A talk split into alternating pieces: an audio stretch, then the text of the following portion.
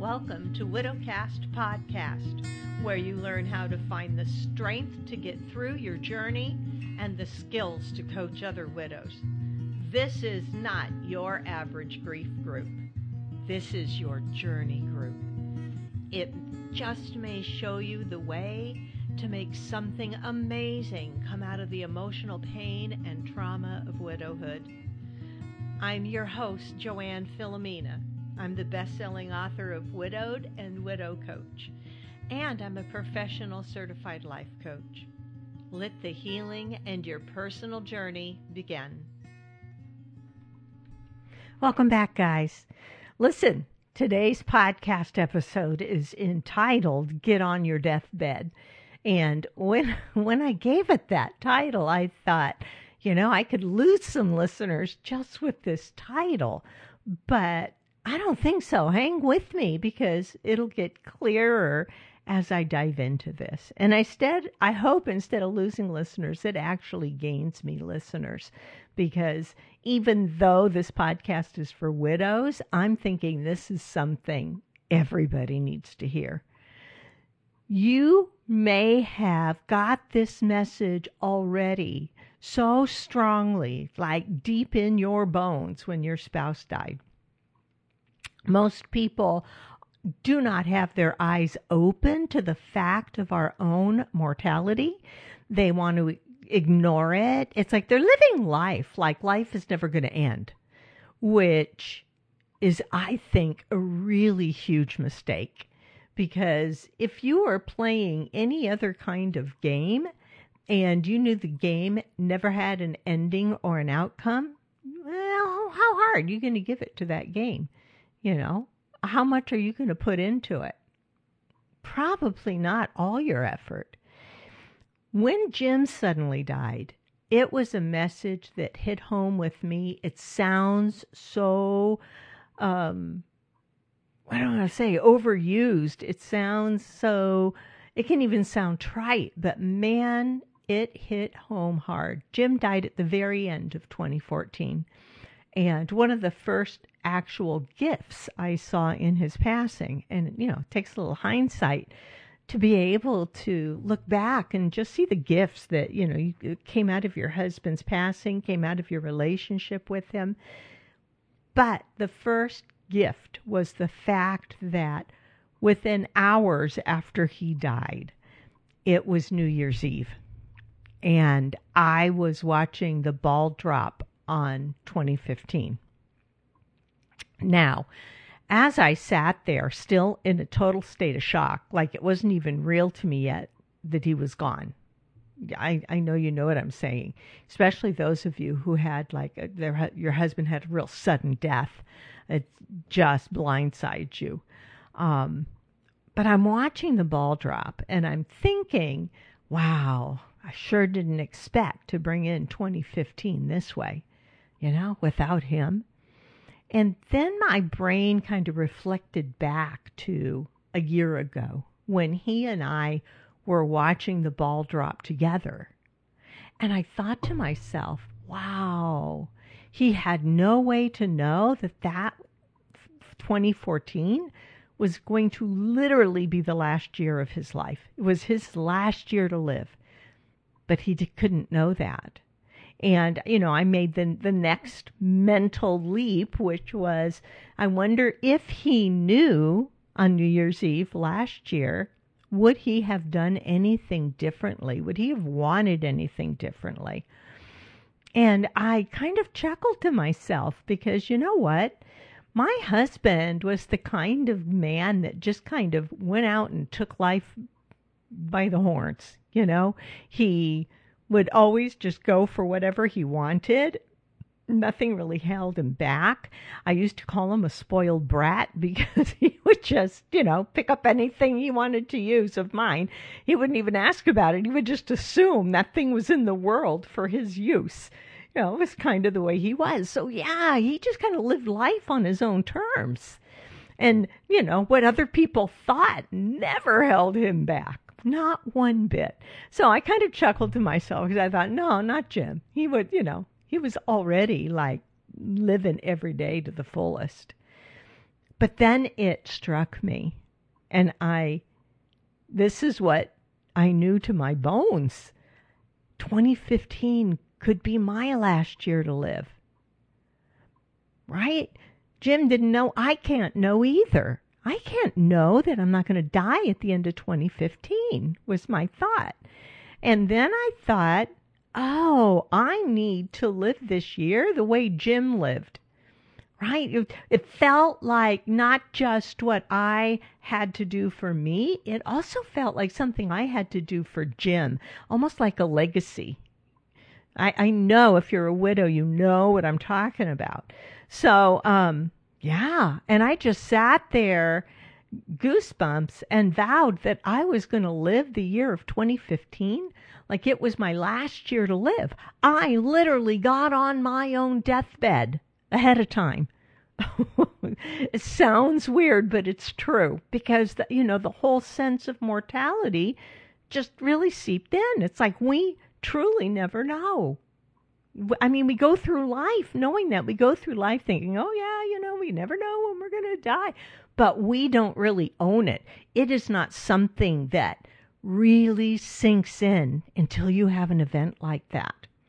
So, but I think it can sink in for everybody, whether they've suffered a significant loss or not.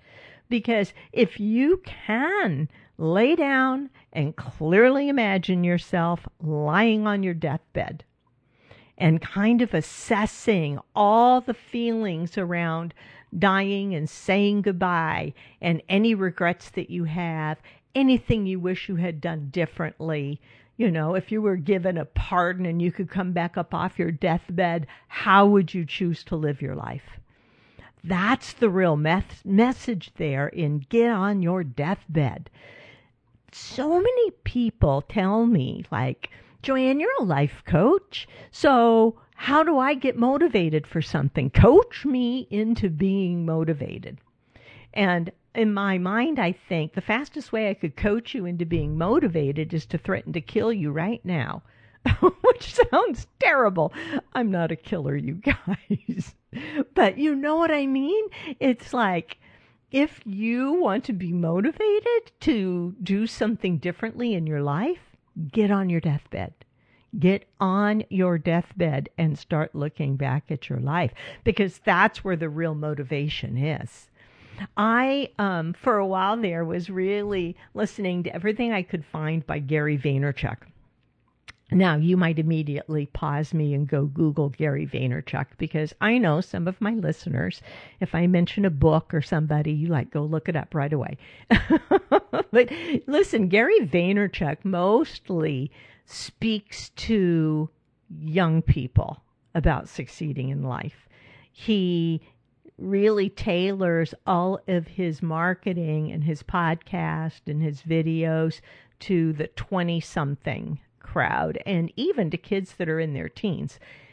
He's kind of amazing. At first, you might find him offensive because I don't know if he still does, but he had this incredible potty mouth, um, which I don't mind at all. I'm perfectly fine with hearing that. But um, I think part of that too was this is how you get these young dudes to listen to you for reals you know, and he would do that. But anyway, one of the things I heard Gary talking about was when somebody said, Gary, how do you get motivated? Because you are like the most motivated up person on the planet. And he would say, I wake up in the morning and pretend my brother died. And, you know, the interviewer is like gobsmacked silent. They don't know what to say, right? And then he goes on to explain. He's like, if I wake up and I pretend my brother died or I pretend my parents have just died, it makes me see really clearly what I need to be doing with my life.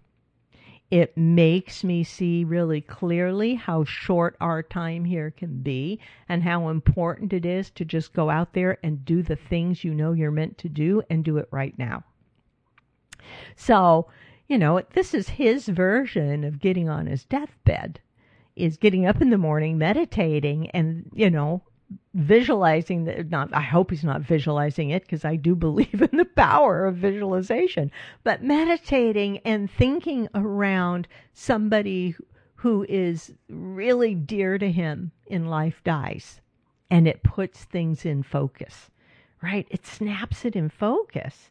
So for anybody out there especially people who are not widowed, go tell them. Widows, go tell them because most of you know that pretending you aren't going to die is detrimental to your enjoyment of life. Let me say that again. I think that's really important. Pretending you aren't ever going to die, or I'm going to die someday, some long off, distant future that I just can't even imagine. Pretending you aren't going to die is detrimental to your enjoyment of life right now. It is. It's that's the way that I began like I feel like I just want to suck the marrow out of life. You know, that first year when I vowed I was living 2015 like it was my last year on the planet, I had taken um, a new corporate job.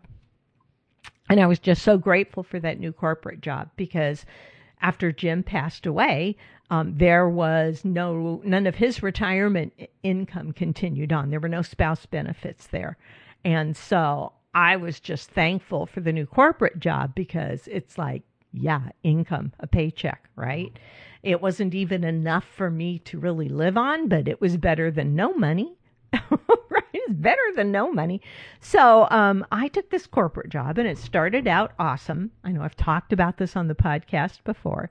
And then it got kind of really ugly. And the people I was working for were not really good people. It was a bad situation. And it took me about six months to even wake up to this, to what I was doing to myself because I was still in that state of shock after Jim dying. The first six months as a widow, I mean, you are in such a fog, it's like you're halfway out of body, right? So, in those six months, they were like taking more and more advantage of me in my time as a widow to the point they had me working seven days a week. They had me uh, answering phones around the clock. I mean, it was just crazy time. And it was around the six month mark that I looked up and went, hold on. If this is my last year to live, I sure as heck don't want to spend it like this. What am I doing? I've just wasted six months of my last year left to live being miserable. Oh my gosh. I mean, I was like shocked. I couldn't believe it when it hit me. And I tell you, that next Monday morning, I quit that morning. Like, now. you know, like just no ifs, ands, or buts. The CEO said, I don't even get a two weeks notice. And I said, Are you going to replace me in two weeks? And he said, No. And I said, Well, then don't you think it'd be a waste of both of our time? I was like, Man, you're not getting notice. I am out of here. Right? I walked away from that paycheck. I did it with grace. I mean, you know, I wasn't mean to them. I wasn't, you know, blaming anybody. I was just like, you know, done with this.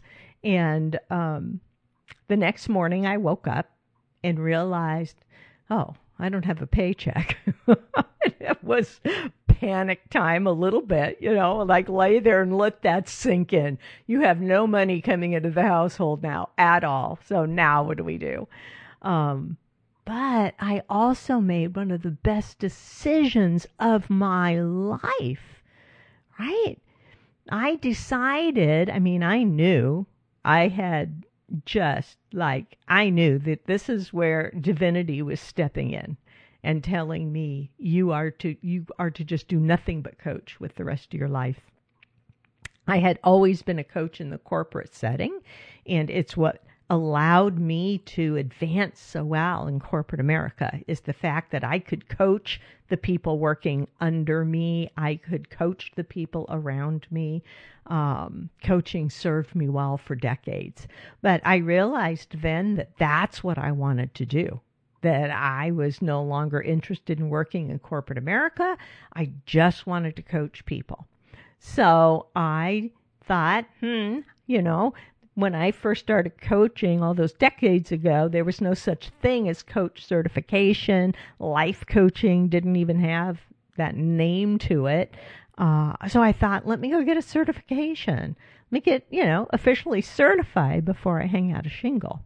And um, it was quite expensive. It was kind of breathtakingly expensive to do that for me because we're talking five figures, you know, almost six figures. No, I guess, it, wait, take that back. It was over six figures. I had to think about what six figures is. No, five figures. Oh, God, you guys. but it was like every penny in my account, you know? And um, I did it. I did it. I paid for the certification. I bought a plane ticket from New York to California, paid for a hotel for two weeks while I did the in person training. It was kind of crazy, but I knew it's like, this is what I want to do more than anything. And this could be my last year to live. So I need to do this. I just need to do this. I was really in a mindset of all or nothing when I went to do that because it was like, I have to make this work. There's no plan B. I'm not going to go do anything else. This is what's happening now. And so I did it. It was one of the most rewarding things I have ever done. And I would have never made a decision to do that without the thought that 2015 was my last year to live seriously a very risk adverse person right um, so, yeah, and that was over five years ago. And um, my life has been so amazing for me ever since. The personal growth, the being able to constantly challenge myself and to constantly renew that vow. I'm telling you, every New Year's Eve, my friends, I get on my deathbed. I literally get on my deathbed and say, you know, I could die at the end of this year. I didn't know how close I could come to that when last New Year's Eve when I said 2020 could be my last year to live. Holy cow. Look at the year we've got going. It's going to be fabulous, you guys. We're going to hit this second half of the year and it's going to be fabulous.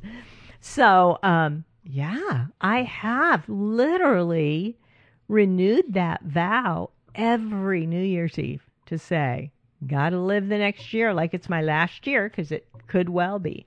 I could get to the end of that year and take my last breath. So when you look at life that way, you stop caring so much about what other people think of you. You stop, it's not so much you don't care what other people think, but you stop trying to make an impression. You don't people please anymore because you're like, no, let me be really truthful about this. You know, somebody says, hey, you want to go do this? I'm like, no, don't want to do that. Have fun. Have fun. I ain't coming. Um, yeah, you just stop people pleasing and you stop living your life the way you think other people would expect you to live it or have you live it. You just start like living on your own terms. Nothing is more amazing than that.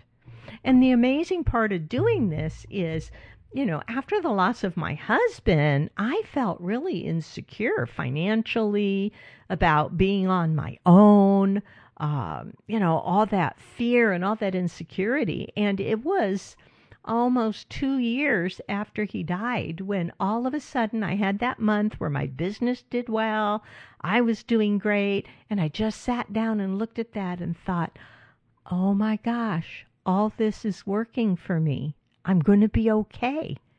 I am okay. I can support myself no matter what.